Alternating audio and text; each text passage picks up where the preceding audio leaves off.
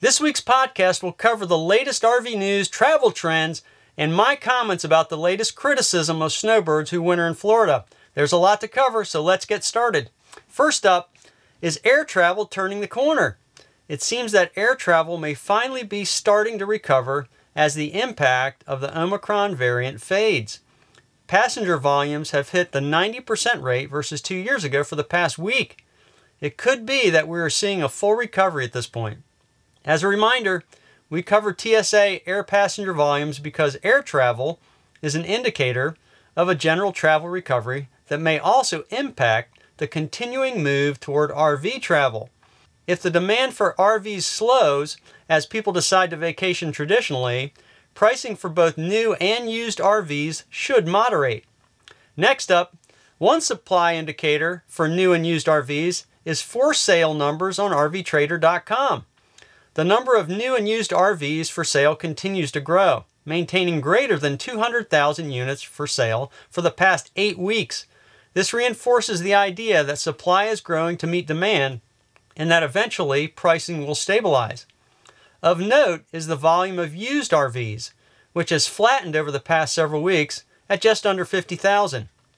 While prices remain much higher for used RVs than a year ago, pricing may be moderating as we move to the spring camping season.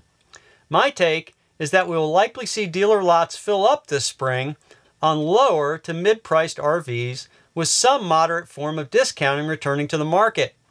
It may not be the 25 to 30% discounts of the late 20 teens, but we should see some form of real discounting on moderately priced RVs.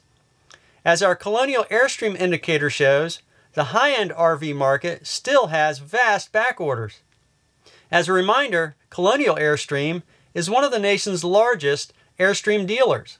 It is apparent that Colonial hasn't seen much change in inventory over the past several months with a high percentage of RVs on order and very few, only three, on the lot for sale. Are national parks doing well? Several national parks and National Park Service properties saw record visitors in 2021. Interestingly, while some big name parks witnessed records, many saw a decline versus prior years. Limitations on visitors via park entry reservation requirements, reduced capacity, and natural disasters hurt the attendance at several parks. We have data from all the Park Service properties, including national parks, and the real story is that only a few of the larger national parks had record volumes in 2021. Looking at all National Park Service properties, 2021 surpassed 2020 visitor volumes but was significantly lower than 2018 or 2019. A majority of the total volume comes from non national park sites many of which had significant restrictions on entry during 2021. Looking at national parks, it is apparent that 2021 was a solid year overall, even compared to 2018 and 2019.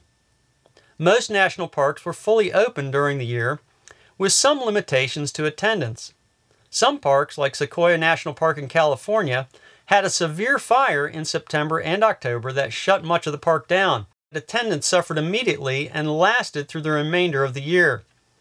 National monuments, historic sites, and national battlefields were significantly down for the year versus prior years.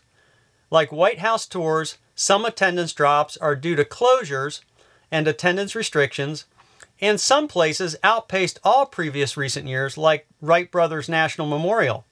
Generally, indoor locations suffered due to pandemic restrictions as expected. Looking at outdoor national recreation areas, rivers, and seashores, annual visitor volumes were equally strong as in past years. This makes sense as these outdoor areas were likely open without restriction for most or all of 2021. The desire to be outdoors did not slow during 2021, and many National Park Service properties benefited from this. Overall, the National Park Service had an excellent year in terms of visitation, giving some profound and lasting attendance restrictions. The big question is will inflation, especially the price of gas, curtail visitation numbers in 2022? Next up, should Floridians hate snowbirds? A few comments have been on a recent article from Nancy Dixon of RVTravel.com where Floridians are bemoaning snowbirds who are taking their sites at Florida state parks and other camping locations. Some Floridians think it unfair that people outside of Florida can book campsites as early and at the same price as residents, and even feel out of state campers should be taxed more than Florida residents. One person comments Snowbirds are a problem for the local Florida residents who would like to go and enjoy the state and county parks that we pay taxes on. The snowbirds come down and book up the campground, then don't show up. We have run into this several times. We get an unscheduled family weekend and would like to go camping, and the parks are full of empty spots in the park. The Florida residents should have a priority and be able to book places over non residents. There should be a snowbird tax. They are welcome to visit. If they stay for a certain length of time, pay taxes to keep up the roadways and parks that they are using. The parks are full, roadways overcrowded, and there is more congestion at the hospitals and other areas. There are a few things to point out in the discussion. First, if you do live in Florida, you don't have a state income tax. So much of the tax base for government services come from three sources sales taxes, property taxes, and government fees. Property taxes usually fund schools and local government services. Gas taxes generally fund roads. This leaves other sales taxes and government fees as a general funding source. So let's look at a booking I made last season at a Florida state park. The utility fee is a $7 per day tax on RVs, as tent campers don't pay this fee. The utility fee was included in July 2021, likely to cover increased electricity use from RVs in the summer. In winter, air conditioners are used sparingly, and most RVs are heated with propane paid by the RV owner. I call it a tax by any other name. So, for a four day stay, the reservation fee is $6.70, the site rental is $24 per night, or $96 for the stay, and the utility fee is $28. Sales tax is $13.64. The total cost of the four days was $144.34, or $36.08 per day. So fees and taxes add 50% to the $24 per day price on the site rental. This $12.08 per day in fees and taxes goes to help fund the state and state parks. If I extrapolate out taxes and fees over a 90 day trip, it equals just under $1,100. Take this amount and multiply it by likely a low estimate of 10,000 people snowbirding, and you come out with just under $11 million incremental benefit to Florida's coffers. No small amount. What we haven't talked about are all the food, retail, restaurant, and fuel purchases made by out of state campers while in Florida. There is obviously a huge benefit to tourists covering a significant portion of state revenue, much more than just what comes from park fees. Also, next time you're staying at a Florida state park in the winter, walk around and look at the license plates in the campground.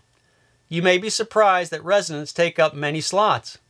If you want to get a great campsite in winter at a state park, anyone in or outside of Florida who understands knows you have to book 11 months ahead of time when the booking window opens. The few full hookup sites at Lake Louisa or Wekiva Springs or Silver Springs, for example, go pretty much immediately. Finally, have you ever noticed that many Florida state parks have sites that go empty for your entire stay at a campground? This became frustrating as I heard about people having a hard time getting site reservations.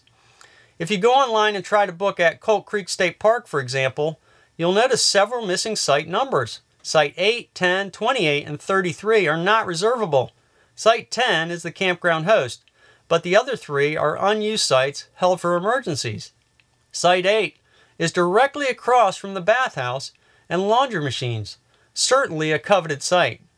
Colt Creek is one of my favorite places, and I've commented to the park a few times about this since these sites are prime winter real estate. I'm not sure those running the parks understand the daily and ongoing loss of revenue that could be funding park improvements. So let's analyze the lost revenue from Site 8 at Colt Creek. During a prior stay at Colt Creek, I paid $24 a day plus taxes and booking fee and the $7 daily utility fee. So the actual daily revenue for the site was $36.08. Every day the site sits empty when it could be full, the park and state lose a combined $36.08. Multiply that out by an 85% occupancy loss rate, or 310 nights per year, and you have a loss of $11,178.60 for this one site. Multiply this by the three unoccupied sites, and the park is losing $33,535.80 per year. Enough to do quite a bit of upkeep, maintenance, salary improvements, etc.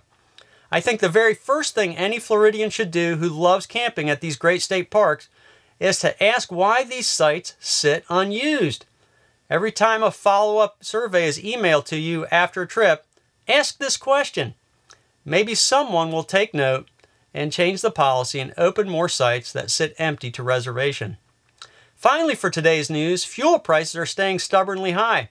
AAA's latest figures show that as of February 23, 2022, the current national average price per gallon of regular unleaded is $3.53.5, up 20.6 cents from a month ago and up from $2.64.5 a year ago. Given a long trip of 3,000 miles with your tow vehicle getting 10 miles per gallon, it would cost you $1,060.50 now versus $793.50 a year ago, over a 33% increase. Okay, that'll do it for today's episode. Remember, you can find more great information on living life remotely on johnmarici.com. As always, we appreciate your support of this show and the channel by starting your shopping from our Amazon storefront. Just go to johnmarici.com and click the Amazon store link. Thanks for listening. Stay safe. This is John Marici, and so long for now.